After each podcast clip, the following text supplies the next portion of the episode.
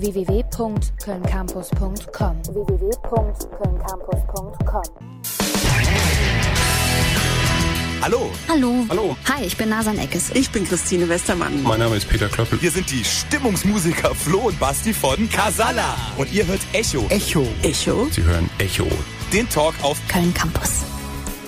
Ja, das äh, waren schon alles unsere Gäste bei Echo. Heute haben wir äh, jemand anderen natürlich zu Gast und äh, den äh, stellt euch Chris jetzt erstmal vor.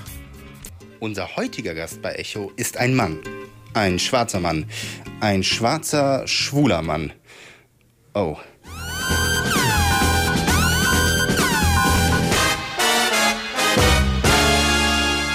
Bevor euch Reichsbürgertrotteln jetzt aber ein Zacken aus der Krone bricht und ihr was von systemgesteuerten Weltverschwörungsmedienberichterstattungen ins Netz hackt, unser Gast kann kaum noch beleidigt oder geschockt werden.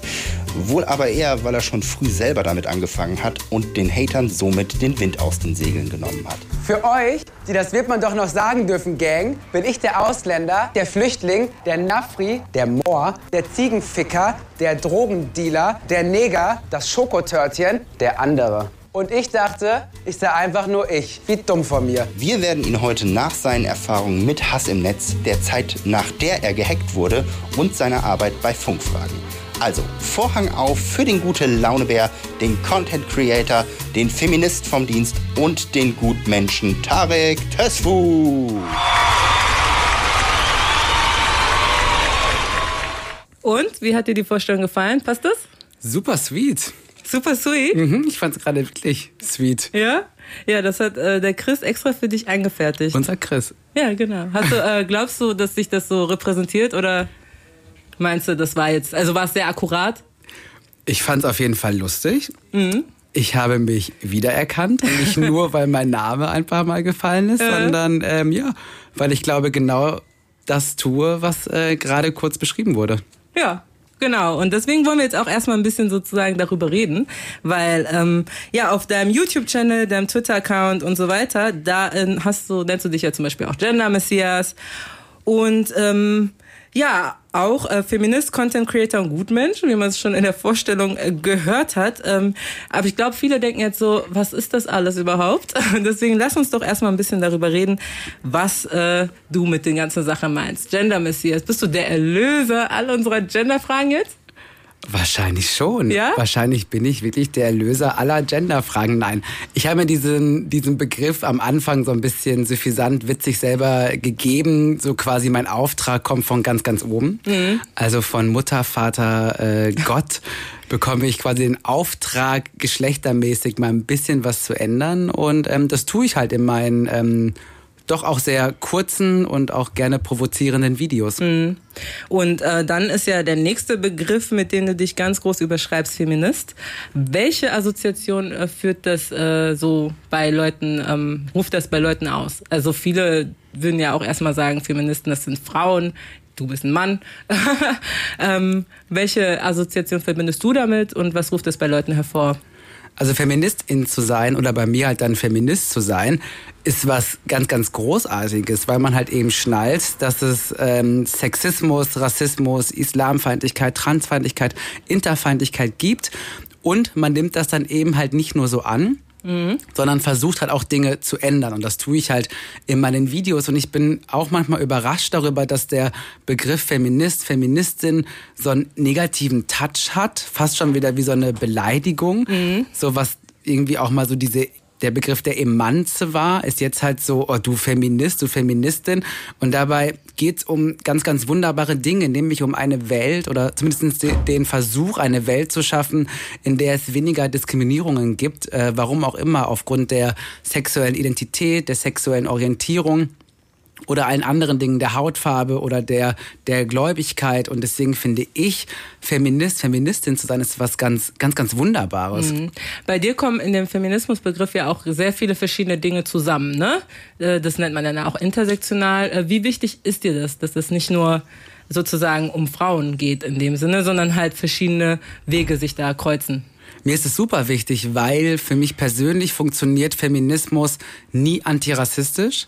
Das heißt, äh, wenn man auch mal jetzt so schaut, die ähm, identitäre Bewegung, also eine Gruppe von sogenannten neuen Rechten, die ganz hip um die Ecke kommen, wollen sich jetzt auch für Frauenrechte engagieren. Mhm. Aber wenn man dann mal genauer hinguckt, dann heißt Frauenrechte die Rechte von weißen weißen Frauen, die akademisch sind. Mhm. Und ähm, auch diese Rechte sind sehr, sehr wichtig.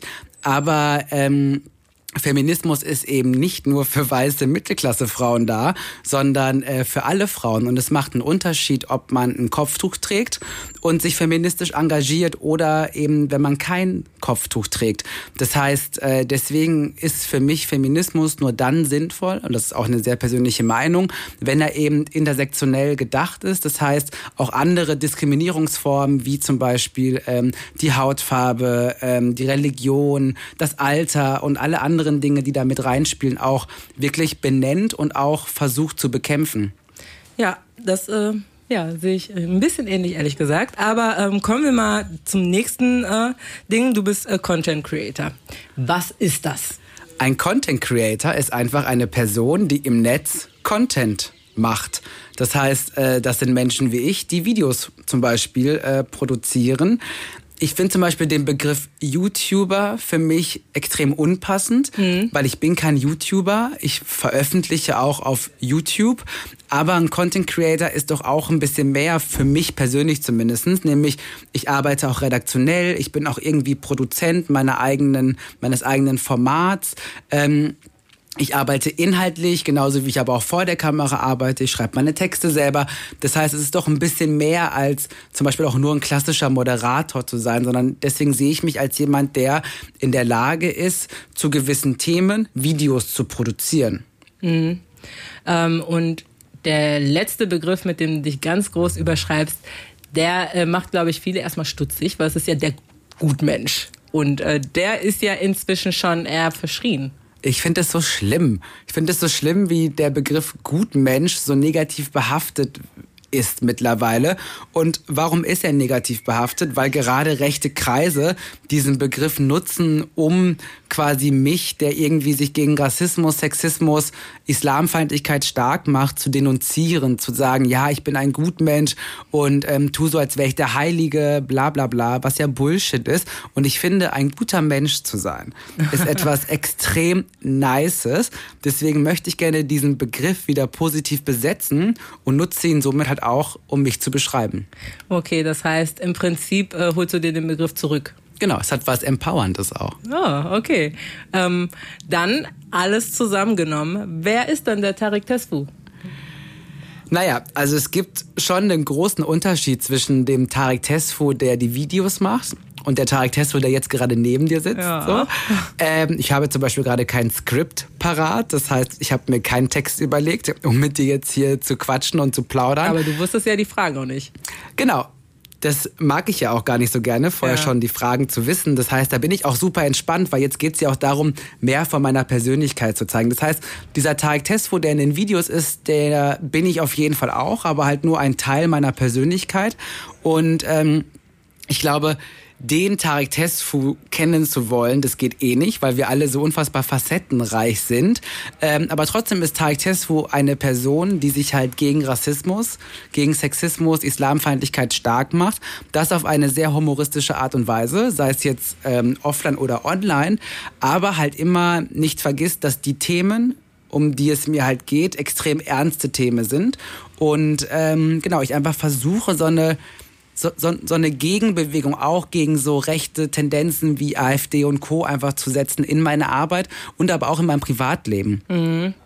Ja, ähm, jetzt hast du äh, auch Musik mitgebracht. Und mhm. ich äh, finde ja, dass Musik auch immer so ein bisschen was über die Person aussagt. Und ich fand deine Auswahl tatsächlich extrem cool. Ja? Ja. Ähm, aber wir fangen jetzt erstmal mit einem äh, der neueren Songs, also dem im Prinzip dem neuesten, glaube ich, den du mit vorgeschlagen hast, äh, an, nämlich mit Destiny's Child. Wow. Mhm. Mhm. Und ähm, ja, die äh, Beyoncé hat ja auch äh, gestern, hast du bestimmt mitbekommen, ein super Album veröffentlicht. Ich hab's doch gar nicht gehört. Nein? Nein. Mo musst du.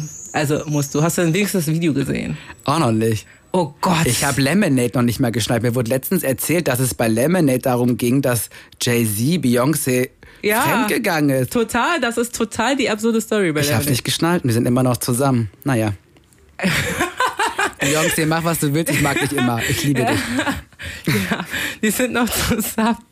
Aber äh, genau, Lemonade ist voll die krasse Story eigentlich, tatsächlich. Ich wusste es gar nicht. Ja, aber Ups. gut. Warum gerade äh, Say My Name von Destiny's Child? Um mal zurückzukommen auf das eigentliche Thema. Ich finde einfach, der Song, der ist so unfassbar groovy. Und wenn ich an Destiny's Child denke, denke ich an vier oder machen wir vielleicht auch fünf oder dann auch nur noch drei schwarze Frauen, die einfach äh, geile Mucke machen und für mich auch immer schon in einer Art und Weise feministisch sind Mhm. und waren und mich auch einfach geprägt haben in äh, Ja, ich sag meinem mal- Musikding. Ich sag eine Independent Woman, ne? Voll, ja? Ja. Ja, oh, cool. Dann äh, hören wir uns den Song jetzt mal an und dann machen wir gleich weiter. Dog Child 99. Say my name, say my name. If no one is around you, say baby I love you. If you ain't running game, say my name, say my name. You acting kinda shady, ain't calling me baby. Why the sudden change? Say my name, say my name. Köln Campus. If no one is around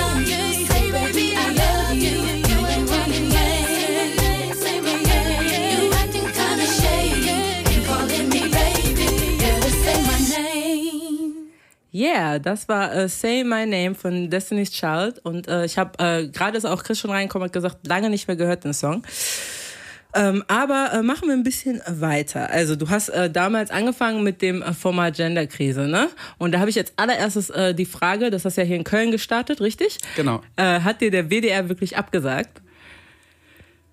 Ja, auf eine gewisse Art und Weise schon, denn ich habe damals für eine Produktionsfirma gearbeitet und äh, wir hatten ein WDR-Format, ähm, das war so ein tägliches Popkulturformat und die wollten dann vom WDR quasi einen Relaunch. Das ganze Format sollte neu gedacht werden und meine beiden Chefinnen meinten dann zu mir, Tarek, Du erzählst doch immer, dass du so gerne vor die Kamera willst. Also überleg doch mal, wie du das Ganze machen kannst. Und dann ist dort die Genderkrise entstanden in dem Konzept für den WDR. Und dann haben wir auch so eine Probefolge gedreht und dann hat aber der WDR gesagt, dass er das ganze Konzept, nicht nur mich, sondern das ganze neue Konzept des Relaunch ähm, so nicht haben möchte. Aber nichtsdestotrotz gab es da schon dann dieses Video von mir und ich habe gemerkt, dass das ein paar Leute gar nicht so schlecht finden, wenn ich über feministische Themen vor der Kamera rede. Okay, also dann hast du einfach gedacht, dann mache ich den Kram jetzt alleine. Genau, ich habe dann gedacht, ich mache den Kram jetzt alleine und meine Chefin, die mich ja auch schon mit in das Konzept reingebracht hat, meinte dann, pass mal auf, ähm, dass äh, die Filmförderung NRW sucht YouTube-Formate ob ich mich nicht da bewerben möchte. Und dann habe ich mich quasi mit der Idee, die ich schon damals entwickelt habe, was auch ziemlich nett war von meiner Chefin, weil normalerweise, wenn so Ideen in Konzepten gemacht werden, ist es gar nicht so einfach, dann daraus zu sagen, okay, ich mache jetzt meinen Spin-off und mache es jetzt selber. Aber die waren beide, also meine beiden Chefinnen waren einfach so cool und haben so daran geglaubt, dass ich mit dieser Art von Format was erreichen kann, dass sie da meinten, ja klar machst du das, bewirb dich da auf jeden Fall. Ja, da hatten sie ja im Prinzip auch recht, ne, am Ende mit. Aber äh, was war dann sozusagen Haupt, das Hauptziel von der Genderkrise? Du hast es ja bestimmt nicht nur gemacht, um jetzt dem WDR irgendwas zu liefern. Das nicht. Also mein Hauptziel war, ich habe ja mal äh, Gender Studies und Medienwissenschaften Dingsbums in, äh, Irgendwas mit Medien. irgendwas Dingsbumsmäßiges in Wien studiert und habe einfach ganz, ganz früh gemerkt, wenn ich irgendwie ähm, Sachen publizieren möchte, dann brauche ich irgendwie ein Kernthema, was mich ausmacht. Und das war einfach dann ganz, ganz schnell eben die Gender Studies, also feministische Themen. Und dann habe ich mir einfach gedacht, wie bringe ich diese beiden Dinge zusammen? Okay, indem ich halt dann ähm, vor der Kamera genau über diese Themen halt ähm, spreche. Und das war dann so der, also einer der, der Motivationen oder der, der Ideen, warum ich das Format so machen möchte, wie ich es gerne, wie ich es dann auch gemacht habe. Aber dein Studium hast du gar nicht beendet, ne? Das habe ich selbstbestimmt erfolgreich ohne Abschluss beendet. Das ist eine sehr schöne Ausdrucksweise. Auf jeden Fall und viel, viel besser als abbrechen. Ich finde, abbrechen ist so ein böses Wort. Es klingt so wie so abgebrochen. und dabei habe ich mir viele Gedanken darüber gemacht, ob ich noch weiter studieren möchte oder nicht. Und für mich war es einfach die beste Entscheidung, mein Studium ab, Zu brechen. Ja, abzubeenden, abzubeenden. abzubeenden äh, und halt meine Videos zu machen. Okay, ja, klar. Also, ich meine, machen ja auch viele Musiker so, ne? Dass Voll. die dann einfach sagen, gut. Hat äh, Beyoncé studiert? ich glaube nicht. Siehste? Aber ich würde jetzt tat, da, Ich, nee, ich würde sagen nicht. Also sie können es auf jeden Fall. Ich meine, Beyoncé kann alles. Tatsächlich, ja. Also sie ist Superwoman. Alles, Ja. Aber ähm, wenn selbst Beyoncé und ich nicht studiert haben, Leute, Wir können alle was werden. wer braucht das schon? Ja. Obwohl wir gerade hier beim Köln Campus sind. Genau, also studiert alles zu Studiert Ende. auf jeden Fall weiter. Aber ihr schafft alle, was ihr wollt. Ähm, du hast davor auch eine Ausbildung schon gemacht zum Erzieher. Wie weit, inwieweit würdest du sagen, das hat dir was gebracht oder hat's dir, also bringt dir das was in deiner heutigen Arbeit? Äh, wie viel Einfluss hat das auf dein Jetzt? Also erstmal glaube ich, ähm, dass mir alles was gebracht hat. Also Mhm. auch mein Studium hat mich dazu gebracht, mir, über, mir da Gedanken drüber zu machen, was ich gerne publizieren möchte und auch wie ich es tun möchte. Also so, so moralisch, ethisch, ethische Fragen über was kann Journalismus, wie sollte er aufgestellt sein. Das habe ich alles aus meinem Studium gezogen und meine Erzieherausbildung ähm, war für mich auch nochmal so ein ganz neues Tool von, wie blicke ich eigentlich auf Menschen und wie blicke ich auf Menschen, die auch in, in Si- Situationen sind, in denen es ihnen nicht gut geht. Und wie weit sind Menschen eigentlich dafür verantwortlich, dass sie in prekäre Situationen kommen, in denen sie Hilfe brauchen? Nämlich niemand ist eigentlich dafür verantwortlich. Es passiert halt aufgrund von ähm, sozialen Diskriminierungen oder auch anderen Formen der Diskriminierung. Und da war ich dann einfach irgendwann so sehr, sehr aware darauf, wie ich A, über andere Menschen spreche und wie ich auch möchte, dass andere Perspektiven medial vertreten sind. Und deswegen war auf jeden Fall meine Erzieherausbildung und auch mein Studium ganz, ganz wichtige Bausteine, um jetzt die Arbeit zu machen, wie ich sie jetzt mache. Und ich gebe ja auch Vorträge, ich halte Workshops auch mit jungen Menschen. Das heißt, alles, was ich davor gemacht habe, ähm, hilft mir jetzt dabei, meine, meinen Job, und den verstehe ich als Netzaktivist, so, ähm, im Sinne halt als, einfach als Aktivist, also wie ich meinen Job auch so machen kann, wie ich ihn halt einfach heute mache.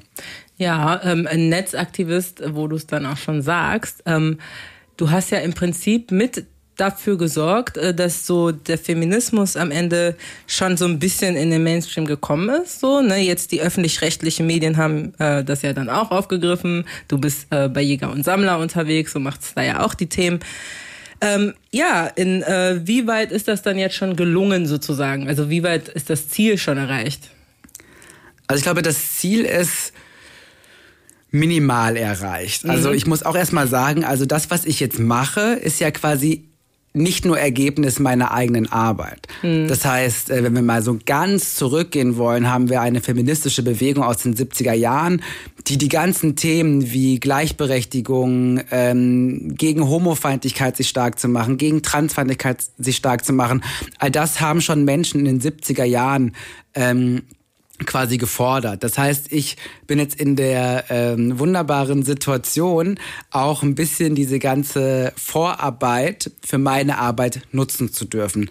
Nichtsdestotrotz merke ich schon, dass wir auch gerade jetzt in einem Moment sind, wo feministische Themen immer mehr in den Mainstream kommen. Es ist immer noch viel zu wenig und der Mainstream ist noch immer viel zu rassistisch, sexistisch, islamfeindlich ähm, organisiert, ähm, was aber auch kein Wunder ist, weil er auch ein Spiegel der Gesellschaft ist. Aber ich merke schon, auch durch meine Arbeit bei Jäger und Sammler, also es gibt auch bei den öffentlich-rechtlichen Medien das, das Interesse daran, andere Perspektiven sichtbar zu machen. Und ich habe das große Glück, ähm, einer von diesen Perspektiven sein zu dürfen, durch meine Arbeit, die ich halt ähm, vorher auf meinem Kanal gemacht habe. Ja, ähm, auf dem Kanal, den gibt's aber ja immer noch, ne? Den gibt es noch nicht mehr so als Tariks Genderkrise, sondern Nee, eher so genau. als Tariks Krisenkrisen. Darauf wollte ich, genau auf diesen Punkt wollte ich nämlich jetzt zu sprechen kommen, dass du in letzter Zeit einige andere Krisen hast. Äh, da wäre äh, die Ciao-Kakao-Krise, die AfD-Krise, Antifeminismus-Krise. Bist du ein Krisenmensch? Ja, ich habe, äh, ich habe nur Ganz Krisen. klar, ja, okay. Ich habe so viele Krisen, ich glaube es gar nicht mehr. Ähm, nee, die Idee, so ein bisschen weg nur von der Genderkrise zu gehen, war auch, mich nochmal Mainstream-mäßiger aufzustellen. Ähm, das heißt, ähm, ich habe irgendwie gemerkt, dass mich ganz, ganz viele Menschen nur noch als diesen Gender-Onkel wahrnehmen, der immer äh, mit der Gleichberechtigung irgendwie ums Eck kommt, der immer dann schon wieder damit, damit langweilt, dass es Frauen ja immer noch schlechter geht. So schnarch. Und ähm, ich habe mir dann irgendwann überlegt, ich brauche irgendwie auch noch mal so einen Wechsel für mich selber in der Art und Weise, wie ich wahrgenommen werde. Und am Ende mache ich genau dieselben Dinge, die ich auch vorher gemacht habe. Nur sind halt jetzt meine Krisen immer thematischer gesetzt. Das heißt, wenn ich ein Problem mit der AfD habe, habe ich eine AfD-Krise. Wenn ich ein Problem mit der Bahn hätte, hätte ich eine Bahnkrise. Ah, die haben wir alle. Die haben genau, die haben alle. Genderkrisen haben übrigens auch alle. Okay. Nur viele Menschen ähm, sind nicht aware oder ähm, merken das gar nicht, wie uns alle diese Geschlechterrollen ähm, und Konstrukte in einer Form beeinträchtigen. Mm. Und ähm, jetzt bei diesen ganzen Themen, du glaubst ja, ähm, habe ich zumindest gelesen, nicht daran, dass es so eine rassismusfreie Welt überhaupt geben kann. Ich gehe jetzt mal davon aus, dass das für den Sexismus deiner Meinung nach genauso gilt. Ähm, wozu dann das Ganze? Um einfach reich zu werden. Ich möchte so reich werden wie Beyoncé um dann ein Orangenate-Album zu machen. Nein, warum mache ich das? Ich mache das natürlich, weil ich schon daran glaube, dass die Welt besser werden kann oder auch schon besser geworden ist. Ähm, und dass ich der festen Überzeugung bin, dass wir alle, egal wie, in welchen Kontexten, in welchen Bereichen, etwas dafür tun können, damit die Welt weniger rassistisch zum Beispiel wird. Und das tue ich eben im Kleinen auch mit meinen Videos. Ich glaube schon, wie gesagt, an eine bessere Welt. Ich glaube aber nicht daran, dass es eine Welt irgendwann geben wird, in der es keine Diskriminierungen gibt. Das glaube ich nicht. Ich hoffe einfach nur, dass es weniger wird mhm. und dass der der Mainstream, um das nochmal aufzugreifen, einfach feministischer wird. Weil, weil, weil, was heißt das überhaupt? Der Mainstream wird feministischer. Das heißt, dass wir ähm, darauf aufpassen, dass Menschen, egal wen sie lieben, welches Geschlecht sie haben, welche Idee von Identität sie haben, einfach ein nices Leben haben dürfen. Mhm. Und ich finde, das sollten wir alle feiern. Na, das stimmt, klar. Ähm Jetzt kommen wir nochmal zurück zu Jäger und Sammler als Format. Ähm, das, äh, ja, eckt ja auch hier und da so ein bisschen an. Ein bisschen. Ja. ähm, wie, also der ZDF produziert das ja, richtig? Wie gehen die denn damit um? Also wie sehen die das Ganze? Also das Coole ist, dass ähm, Jäger und Sammler einfach ein unfassbar gutes Team ist mit Menschen, die ähm, auf der einen Seite sehr journalistisch auch arbeiten, weil das muss das Format auch, weil das ist ein journalistisches Format. Das heißt, da ist ganz, ganz viel Kompetenz in Sachen ähm, Recherche. Wie arbeite ich ein Thema auf? Wie ähm, versuche ich auch in der doch sehr kurzen Zeit einer sehr jungen Zielgruppe, ohne sie zu über- oder auch unterfordern, weil die haben alle Skills drauf. Dem muss man auch nicht alles erklären. Und trotzdem muss man gewisse Dinge auch durch Studien, durch Fakten ähm, irgendwie den Leuten näher bringen und auch Themen, die nicht ganz so sexy immer sind, mhm. was auch immer sexy bedeutet. Ähm, und ähm, das heißt, da sind ganz, ganz viele kompetente Menschen am Start. Und ähm, genauso auch beim ZDF. Also die haben einfach Bock darauf, ähm, ihre Themen, die sie ja eh schon überall besetzen, nochmal für eine jüngere Zielgruppe einfach nochmal neu aufzuarbeiten. Und das tun sie, wie ich finde, mit äh, ganz wunderbaren Hosts. Ich meine, wir haben Nemi mit dabei. Mhm. Ähm, eine Muslima mit Kopftuch allein, dass man das noch geil finden muss, dass es Nemi gibt. Und es ist geil, dass es sie gibt, Total, weil sie ja. ist unfassbar so viel tausendfach mehr als nur die Moslima mit Kopftuch. Sie ist einfach eine unfassbar gescheite ähm, Frau, die ähm, ja alles, was sie tut, mit einer Gelassenheit und mit einer Kompetenz tut, was ganz, ganz vielen Menschen gut tun würde, wenn sie es auch so tun würden. Aber da merkt man ja, dass unser Team einfach extrem divers auch aufgestellt ist. Mhm. Ähm, wir haben irgendwie Salva, die ähm, eher so aus dem Hip-Hop kommt, die aber auch einen syrischen Vater hat, auch da eine Diversity-Geschichte irgendwie mitliefert. Und dann haben wir aber auch Sascha, der ähm, ähm, der coolen Kontext macht, so aus auch nochmal einer ganz anderen Perspektive und aber auch mich. Und das zeigt ja auch schon, dass auch wir als ModeratorInnen einfach ganz anders aufgestellt sind als zum Beispiel, sorry, aber die Tagesschau. ja, ähm, gut, kleiner Hint an den ARD sozusagen hier. Ja, sorry ARD. ähm, und wie, wie sieht es da aus mit der kreativen Freiheit? Also wie findest du zum Beispiel Themen? Das Ding ist also, es gibt verschiedene Möglichkeiten, wie bei Jäger und Sammler Themen gefunden werden. Entweder ähm, stelle ich selber Sachen vor und sage, ich habe auf das und das gerade Bock, können wir daraus ein Thema machen. Nicht alle Themen, die ich toll finde, sind am Ende dafür geeignet, daraus ein Jäger- und Sammlerstück zu machen. Mhm. Auch da hat das Format natürlich auch gewisse Grenzen. Nichtsdestotrotz muss ich kein Thema machen, auf das ich keinen Bock habe. Mhm. Ich muss nicht sagen, was ich nicht sagen möchte. Ich schreibe meine Texte immer noch komplett selber. Natürlich werden die abgenommen, die werden auch manchmal korrigiert. Manchmal muss, muss ich dann auch Sachen anders sagen, aber am Ende muss ich nie was sagen, was ich nicht sagen möchte. Und das ist eine extrem große Freiheit. Mhm. Ähm, Jäger und Sammler äh, wurde ja auch, ähm, nee, dazu kommen wir gleich. Nee, dazu kommen wir jetzt. Also Jäger und Sammler wird ja auch. Äh, online? Hä? Oder worum geht's? Kriegen wir Online-Preis? Ja, unter, Nein. also bekommt ihr den? Na, ich hoffe doch. Nächste Woche ist, äh, ist auf jeden Fall die, ähm, wie sagt man? Die Verleihung. Die Verleihung des Ganzen. In Köln auch. Ja, dann bist du wieder hier. Leider nicht. Oh, okay. Aber äh, ja, alle äh, für äh, Jäger und Sammler wählen. Bitte, ihr könnt auch voten für uns, ja? Publikumspreis, wir wollen den haben. Okay. Ähm, genau, aber äh, genau, ihr seid ja auch, äh, wie gesagt, sehr, sehr kritisiert, ne? Äh, wie viel, also das meiste davon ist nicht angebracht, ähm, aber wie sieht das aus? Gibt es da überhaupt angebrachte Kritik von Na, Leuten oder Kritik, wo ihr denkt, so, okay, die ist jetzt vernünftig rübergebracht worden? Erstmal glaube ich, dass Kritik wenn sie konstruktiv ist, immer angebracht ist. Es gibt nichts, was man nicht kritisieren sollte. Ich kritisiere zum Beispiel auch ganz, ganz viel, auch persönlich, was auch teilweise im öffentlich-rechtlichen an Sendungen passiert.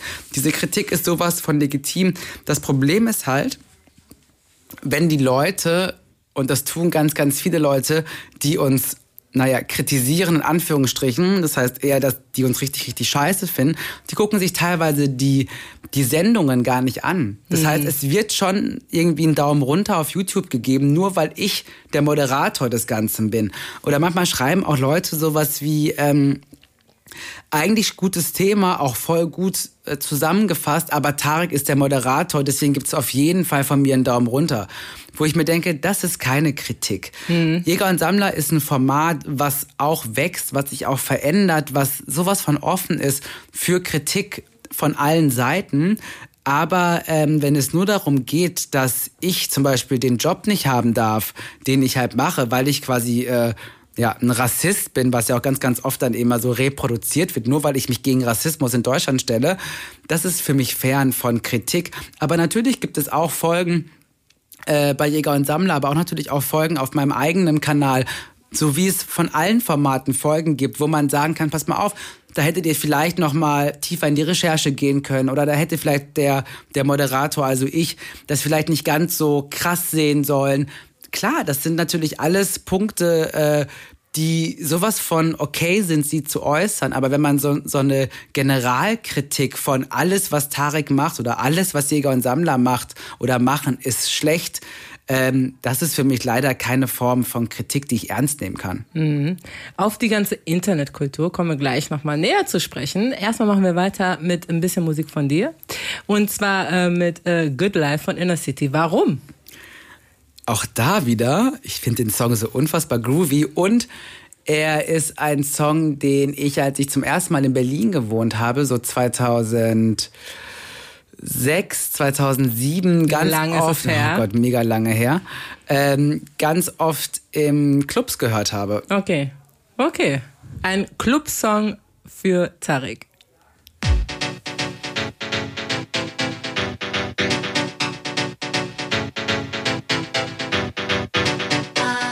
Köln Campus.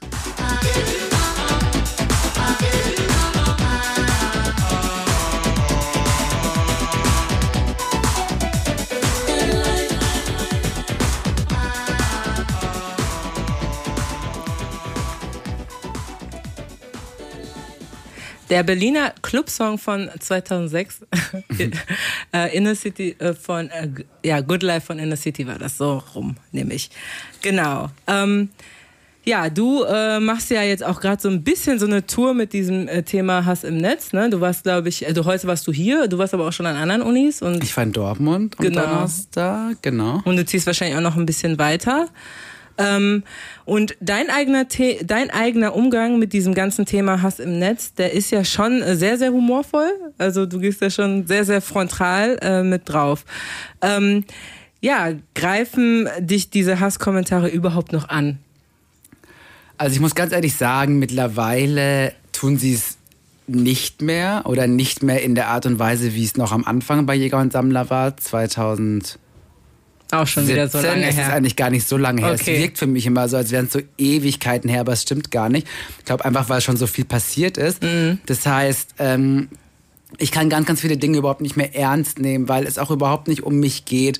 Niemand von diesen Menschen kennt mich. Niemand weiß, wer ich bin. Niemand weiß, wie ich ticke. Ähm, niemand schnallt, dass es eventuell jemanden verletzen könnte, dass äh, Leute so derartig eklig über einen reden. Das heißt, da sind Menschen irgendwie am Werk, die so, so fern von mir selber sind, so, so fern von meiner eigenen Bubble, von meinem eigenen Freundinnenkreis, dass ich das, was diese Menschen tun, überhaupt fast, fast nicht mehr ernst nehmen kann. Mhm. Und welche Strategien empfiehlst du dann sozusagen Menschen, die sich sowas ausgesetzt sehen? Also erstmal sage ich immer in dem Kontext, dass es nicht die eine Strategie gibt, wie man mit Hasskommentaren umgeht. Meine Strategie ist einfach, Dinge zu ignorieren, sie auch nicht zu löschen, den Leuten keine Aufmerksamkeit zu geben, ähm, auch nicht mehr zu diskutieren mit ihnen, weil jemand, der mir irgendwie den virtuellen Tod wünscht, mit dem kann ich schwer über gewisse Dinge diskutieren. Und für mich ist aber auch ein bisschen so, wenn ich meine Videos mache zu gewissen Themen, dann habe ich in dem Moment auch alles gesagt, was ich sagen wollte. Das heißt, dann da nochmal großartig in eine Diskussion zu gehen von, gibt es das Patriarchat wirklich? Ähm, Frauen verdienen doch gar nicht weniger als Männer. Und wenn dann doch nur, weil sie doch eher lieber in Teilzeit arbeiten möchten und gerne die Kinder großziehen wollen, dann denke ich mir so, es ist ein bisschen schwierig, da jetzt eine vernünftige Diskussion zu führen. Da, ich meine, ich weiß dann auch, dass ich, dass ich dann auch sehr, sehr viel von meinen UserInnen dann erwarte, aber ich glaube, mittlerweile habe ich schon auch so ein so ein Sensor dafür, wer meint das jetzt gerade ernst, wer will wirklich mit mir diskutieren und meistens wollen die Leute eher mit mir diskutieren, wenn sie mir Nachrichten schicken. Mhm. Und dann sind sie auch in den seltensten Fällen beleidigend und ähm, alles, was ohne Beleidigung durchgeht, als Nachricht oder als E-Mail, wird von mir auch in der Regel auch beantwortet. Okay. Und äh, bei dir selbst jetzt ist ja äh, diese Situation extrem eskaliert. So, du wurdest gehackt und äh, so persönliche Sachen wurden von dir veröffentlicht. Ähm, was, äh, ja, was ist da erstmal überhaupt passiert und äh, wie bist du damit umgegangen mit dieser ganzen Situation? Also meine E-Mail-Accounts wurden quasi gehackt und dann übernommen und auch meine ganzen Social-Media-Kanäle, das heißt Insta, YouTube, Twitter, Facebook, ähm, waren für mich nicht mehr, also ich konnte mich nirgendwo mehr anmelden. Äh, und dann wurden Sachen von mir veröffentlicht, die nicht ins Netz gehört haben, wie mein, mein Perso, die Vorderseite meines Persos, äh, meine Lohnsteuerabrechnung, meine aktuelle Adresse, Fotos, Telefonnummern, ähm, lauter Dinge, äh, die ich nicht wollte, dass sie veröffentlicht werden. Und dann wurden meine Kanäle gelöscht. Also meine YouTube-Videos wurden gelöscht, dann mein YouTube-Kanal, mein Facebook, mein Insta, mein Twitter-Kanal waren innerhalb von einer Woche, glaube ich, komplett weg. Das heißt, meine ganze Netzarbeit, also meine Arbeit, äh, war in dem Moment einfach ähm, gelöscht. Und ähm, ich habe dann Stück für Stück die Sachen wieder zurückbekommen, außer Instagram. Da habe ich dann von vorne anfangen dürfen können müssen. Und ähm, ja, natürlich war das, also das war eine unfassbar krasse Erfahrung, die ich irgendwie machen musste. Und ähm, Genau, ich hatte aber komischerweise nie Angst, zu Hause zu sein. Also obwohl meine Adresse veröffentlicht wurde, war es für mich halt am Anfang ganz, ganz schwierig, ins Internet wieder zu gehen. Also online zu sein, war für mich die Horrorvorstellung.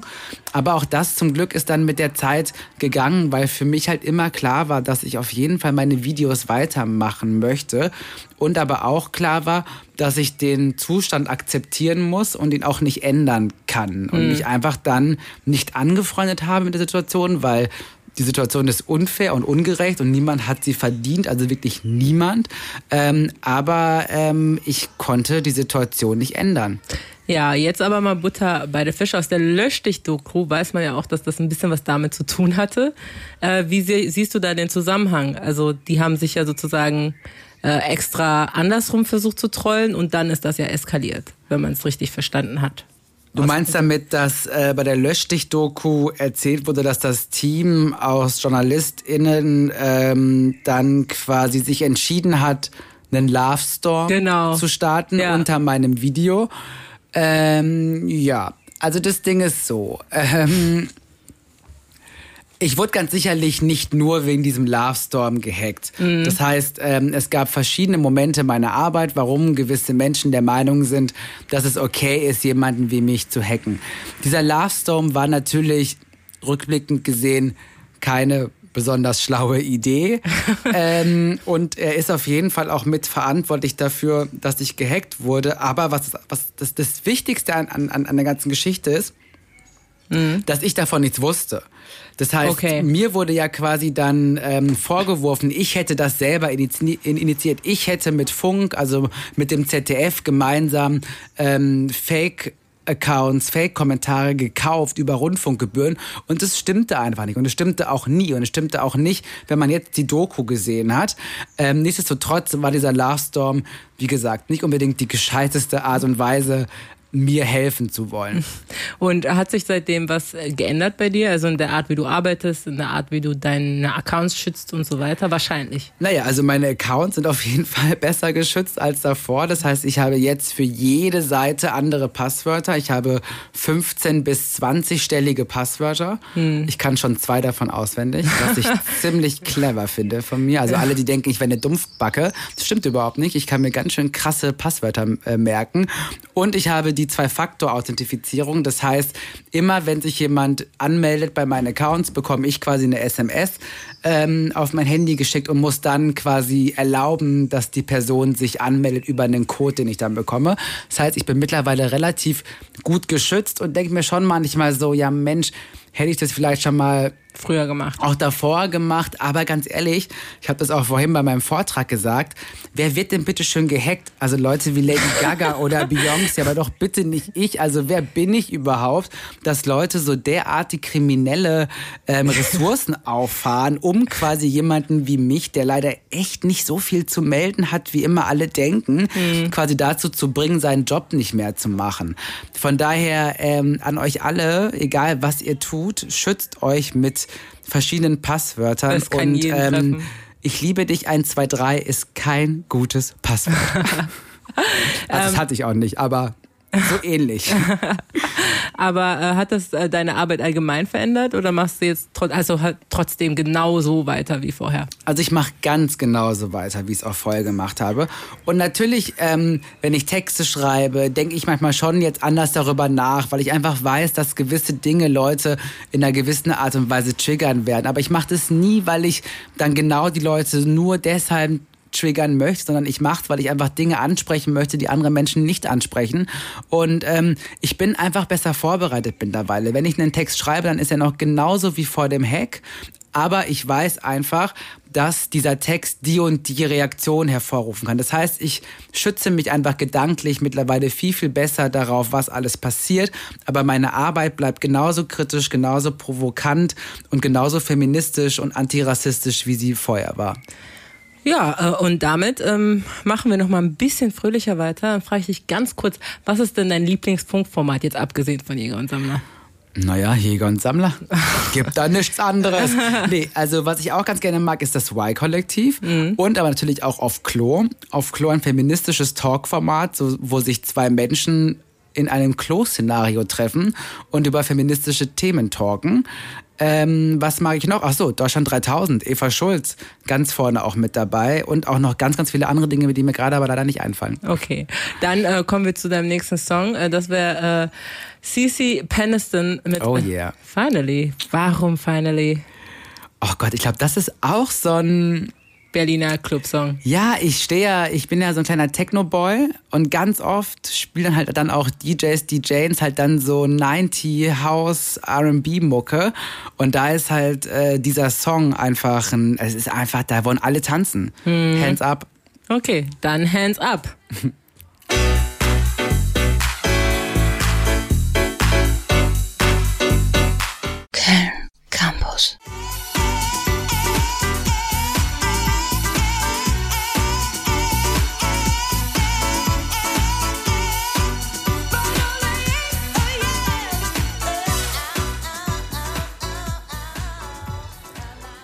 yeah, finally äh, von Cece Penniston. Äh, ja, Tarek hat uns alle Classics mitgebracht, die so gehen. Ähm, und ja, genau. Du äh, bist ja aus NRW. Darüber haben wir jetzt gerade schon off-air geredet.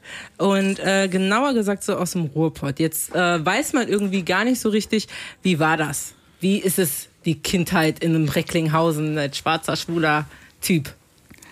Ähm, ich glaube, es ist so, wie es überall ist in Deutschland oder auch anderswo. Das kann schon dazu führen, dass man äh, gewisse Diskriminierungserfahrungen macht, die jetzt ein äh, weißes Kind zum Beispiel nicht machen würde.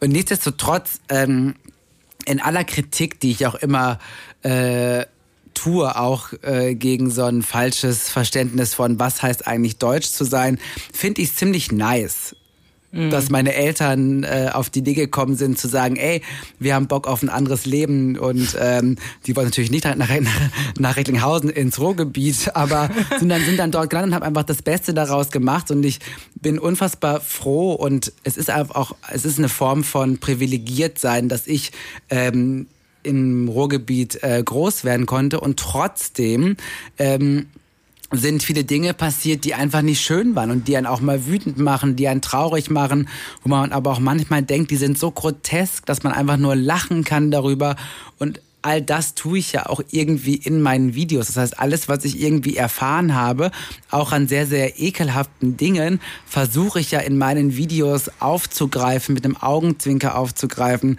und egal wie wütend ich auch manchmal bin und ich finde es extrem gut und wichtig, auch wütend zu sein, versuche ich doch dann auch meine Wut in was Kreatives umzulenken und dann halt eher den Leuten den Spiegel vorzuhalten, anstatt dann halt selber jemand zu sein, der irgendwie Hass streut. Mhm.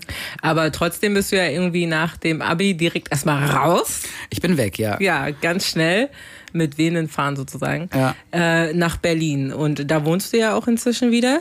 Hast du dann äh, direkt das erste Mal, als du 2006 hast du gesagt, äh, nach Berlin äh, gezogen bist, hast du da direkt das Gefühl gehabt, okay, das, das ist die Stadt. Hier fühle ich mich richtig.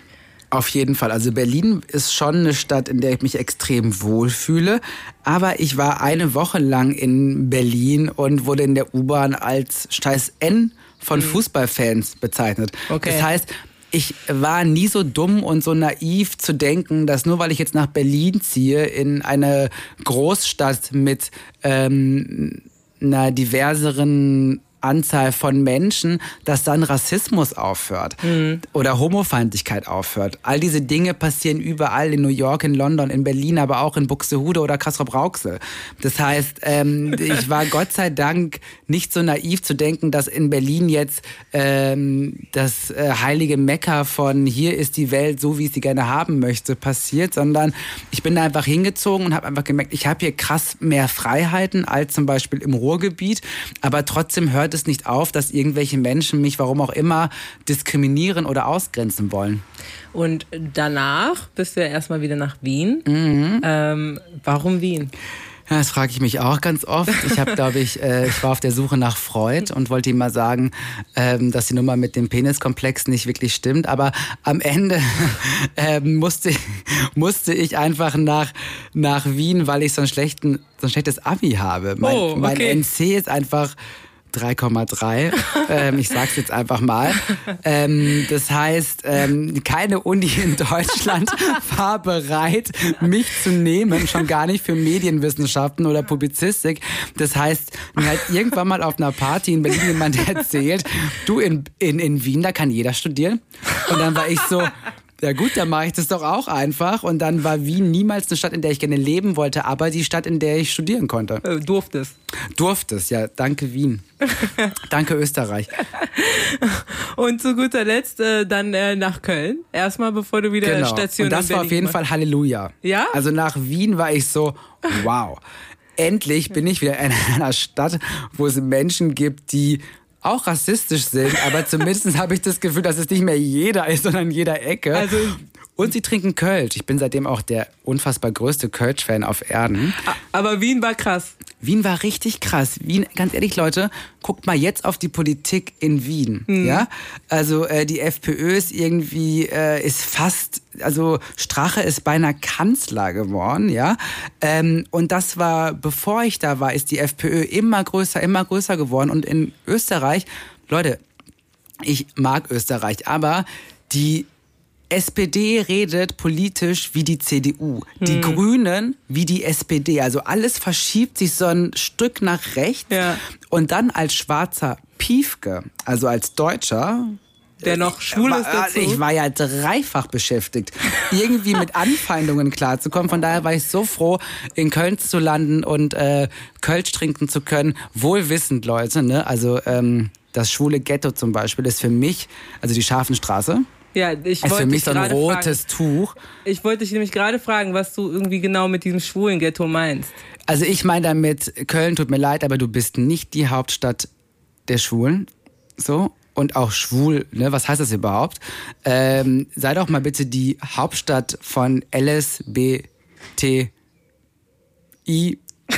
LSBTIQ Sternchen. Oh, oh, oh, der Gender Ich glaub- Messias ich glaub, kommt ich- selbst in Stocken. Ich glaube, ich hatte sie aber fast alle. Also dieses Ding von, wir haben irgendwie die Scharfenstraße und dann dürfen da die Schwulen mal ein bisschen Party-Party machen, ja, ist für mich ein Ghetto. Also diese eine Scharfenstraße ist quasi okay, da darf man schwul sein, aber alles dann nach rechts und nach links kann auch wieder schwierig werden. Deswegen ähm, würde ich mir eine queere Hauptstadt wünschen und die ist definitiv, sorry Köln, nicht Köln, sondern Berlin in Deutschland. ja, deswegen lebst du wahrscheinlich auch da, ne? Oh, aber ich vermisse das Kölsch. Okay, also wir müssen jetzt sozusagen einfach Kölsch nach Berlin bringen und dann ist Berlin perfekt. Gibt's auch schon beim Späti. Also eigentlich Oh. habe ich alles, was ich will. Okay, krass. Also der Köln hat schon nach Berlin geschafft. Aber leider kein gezapftes Kölsch. Okay, Und also das mal ist dir noch das Beste. lieber. Genau, das Hm. ist das Beste. Ja, dann äh, musst du heute ja ein bisschen durchziehen, ne? Werd ich auch. Ähm, finally, wie äh, gerade so schön in dem Song äh, gesagt, spielen wir mit unseren Gästen immer ein Spiel. Wow, okay. Und äh, der Chris, der hat äh, heute für dich ein Spiel vorbereitet. Und ich würde sagen, er erklärt einfach mal selber, was passiert. Spielen wir zusammen oder spielst du nur mit ihm? Wir spielen natürlich zusammen. Okay. Competition is key heute, denn wie vor zwei Sendungen mit Till Reiners spiele ich heute wieder mein äh, neues Erfolgsformat mit euch, Adi oder AfD. Das ist ein kleines Quiz, bei dem ich Zitate vorlesen werde und ihr müsst erraten, stammt das von der AfD oder von Adolf Hitler? Oh Gott. Okay, Lilly, Wow, ich muss dich nur mal aber kurz... wild, ah, warte, ne? da Ja. ist ein Stift. So, Ja. dann schreibe ich einfach mal den Score mit. Sekunde, ein T für Tarek und ein L für Lilly. Okay. So, fangen wir mal an. Aber das wenn beide dasselbe denken, ist es in Ordnung. Es kann auch nur unentschieden bei rauskommen. Okay. Also das ist nicht das Problem. Fangen wir direkt mal mit einem sehr, äh, ja, in Anführungsstrichen schönen Zitat an. Die Frau hat auch ihr Schlachtfeld. Mit jedem Kind, das sie der Nation zur Welt bringt, kämpft sie ihren Kampf für die Nation. Hitler, sage ich. Ich glaube, es wäre zu einfach, deswegen sage ich AfD. Sorry, Tarek, das äh, stammt von Adolf Hitler 1935 beim, Feld, äh, beim Frauenkongress hat er dieses Zitat gebracht. Ah, da sind so wieder die Frauenrechte. Ja, aber ich finde es interessant, dass das wirklich sich so anhört, beziehungsweise die Formulierung halt auch heutzutage noch so sein könnte, dass man sagt, okay, das ist AfD. Ich Ja. dachte, du hast es mit Absicht gemacht. Du hast jetzt, extra so ein sehr krasses Ding genommen. Also weißt du, Ja. so von wegen, das kann eigentlich nur von Hitler sein, aber eigentlich ist es von der AfD. Aber ich komme mal mit logischem Denken hier nicht. Bei mir garantiert nicht. Ich komme nicht weiter Fall. mit. Okay. Kleine Geister machen Politik fürs Heute, große für morgen. Diesmal darf äh, Tarek anfangen. Okay. Ich sag jetzt auch wieder, ich bin eher so ein logischer Spieler. Weil wir vorhin was von Hitler hatten, sage ich jetzt AfD. Ich sag auch AfD. Sorry Leute, das ist wieder Hitler. Okay. Ich weiß, ich äh, bin gerade ein bisschen schäbig unterwegs, aber vielleicht ist es ja eins der nächsten Zitate. Deutschland gehört den Deutschen und hat den Deutschen zu gehören. Wem denn sonst? So, ich sag jetzt AfD, weil jetzt muss AfD kommen. Lilly? Ach, ich bin auch bei der AfD. Dann habt ihr beide einen Punkt. Ich bin äh, langsam zu durchschauen. Meine Pattern ist quasi durchsichtig Aber geworden. du für euch. führst, ne? Ja. Ja, 2 zu 1. Ja. Aber das, äh, das ändert sich noch. Das nächste ist ein bisschen leicht. Das habe ich vielleicht noch reingenommen, um den Punktestand noch ein bisschen gleich zu halten. Wir werden sie jagen. Oh ja, Gauland. Herr Gauland, ja, AfD. Ja. Okay, sehr easy. So. 3-2 für Lilly und wir haben noch drei Zitate. Das nächste lautet, sehr intelligente Menschen sollten sich eine primitive und dumme Frau nehmen. In meiner freien Zeit will ich meine Ruhe haben. Wie war das nochmal bitte? What? Sehr, Sehr intelligente Menschen sollten sich eine primitive und dumme Frau nehmen. In meiner freien Zeit will ich meine Ruhe haben. Wow. wow. Also ich würde jetzt einfach mal sagen, Ich sag AfD, Ich aber sag- ich fühle mich zutiefst beleidigt als Frau. aber meinst Hast du auch alles damit. Eva Braun? War die nervig? Ich weiß es nicht. Ja, ich meine, also wenn dem zusammen, also sorry, so ganz klar kann die nicht gewesen sein. Aber ähm, Was hast du, Tarek? Dann sage ich mal Adi. Damit steht es unentschieden. 3 zu 3. Tarek hatte nämlich recht. Das Zitat stammt aus Mein Kampf von Adolf Hitler. Das Was? Aber es war vor Eva Braun dann. Vielleicht hat er einmal eine schlechte Beziehung gehabt. Ähm, Wahrscheinlich nicht nur eine. die Evolution hat Afrika und Europa vereinfacht gesagt zwei unterschiedliche Reproduktionsstrategien Oh, wow, okay. beschert. Hast deine Hausaufgaben gemacht, mein Lieber? Achso, aber Lilly muss auch Ja, ich, Ja, ja, gut, jetzt scheiße, ist es aber jetzt schon aber natürlich sagen. nein, Ich auf jeden ich, Fall den Punkt, weil ich war schon vorm Ende, wusste, dass es Björn Höcke war. ja, deswegen wollte ich Fall. gerade sagen, ich, ver, ich verschenke den Punkt. Äh, ja. Das letzte Zitat könnte zum Sieg oder zu einem Unentschieden führen. Zum Sieg. Touché. Touché. Tausend Jahre Deutschland. Ich gebe euch nicht her. Also ich Das sag, muss ja. Hitler gewesen sein. Ich hätte jetzt auch Hitler gesagt, wobei die AfD ja auch manchmal vom tausendjährigen Deutschland redet. Tarek, aber du sagst Ich sag Adolf Hitler. Hitler. ich sag auch Hitler. Damit haben wir ein Unentschieden, denn das stammt auch von Björn Höcke Nein. aus dem Jahre 2015. Wow, Björn. Gut gemacht, Krass. Aber Bernd. nice. Ja. Ich finde es nice, dass wir, also nicht nice, was wir gerade gehört haben, aber umso nicer, dass wir trotz des ganzen Bullshits Ein Unentschieden ein rausgespielt Unentschieden haben. Ja. Oh, herzlichen Glückwunsch. Harmony. Harmony. Ja. So wie äh, dein äh, letzter Song, ne? Für heute, mit dem wir auch Tschüss sagen. Boah, bitte. Und zwar, Okay, wow. fragst du mich kurz, warum? Ja, ich wollte Frag dich ja fragen, warum. warum, aber ich dachte jetzt, dass ja bitte wäre so nach dem Motto, Schluss. Gott sei Dank ist jetzt vorbei. Nein, ich will endlich sagen, warum jetzt Whitney Houston Okay, kommt. warum kommt jetzt Whitney Houston? Heartbreak Hotel. Ich glaube, ich bin der unfassbar größte Fan von Whitney Houston. Also, wir können über ihre Stimme reden, über ihr Auftreten, über alles. Am Ende geht es darum, dass sie einfach die beste Performerin neben Beyoncé ist. Vor Beyoncé, aber auch ein bisschen neben ihr. Und ich finde ähm, Heartbreak Motel auch wieder, ich glaube, es ist das Groovige. Ich liebe einfach groovige Songs. Und ich habe Whitney Houston sogar live gehört auf Okay. ihrer Chibo-Tour. Sie hat eine Chibo-Tour. da ging es dir schon nicht mehr ganz so gut. Aber, aber ich hatte die Möglichkeit, sie in, äh, beim Zentrum Oberhausen oder in der Arena Oberhausen, keine Ahnung. Da, genau da merkt man, dass du, dass du ein Ruhrpottkind Ja, bist. ich habe sie live gehört und sie hat äh, Songs gesungen, alle ihre Songs, hat dann irgendwann auch ihre, ihre Schüchen ausgezogen und, und ist im Abendkleid über die Bühne gesprungen. Das heißt, Whitney Houston ist einfach die größte, der größte, der die größte Artist ever. Und du sagst Danke Chibo wahrscheinlich. Und ich sage danke Whitney und danke meiner Patentante, die mir die Karten gekauft hat für 50 Euro. Wow, richtig nett. Ja, Shoutout an deine Patentante. Ja. Ja. Amra, ich liebe dich.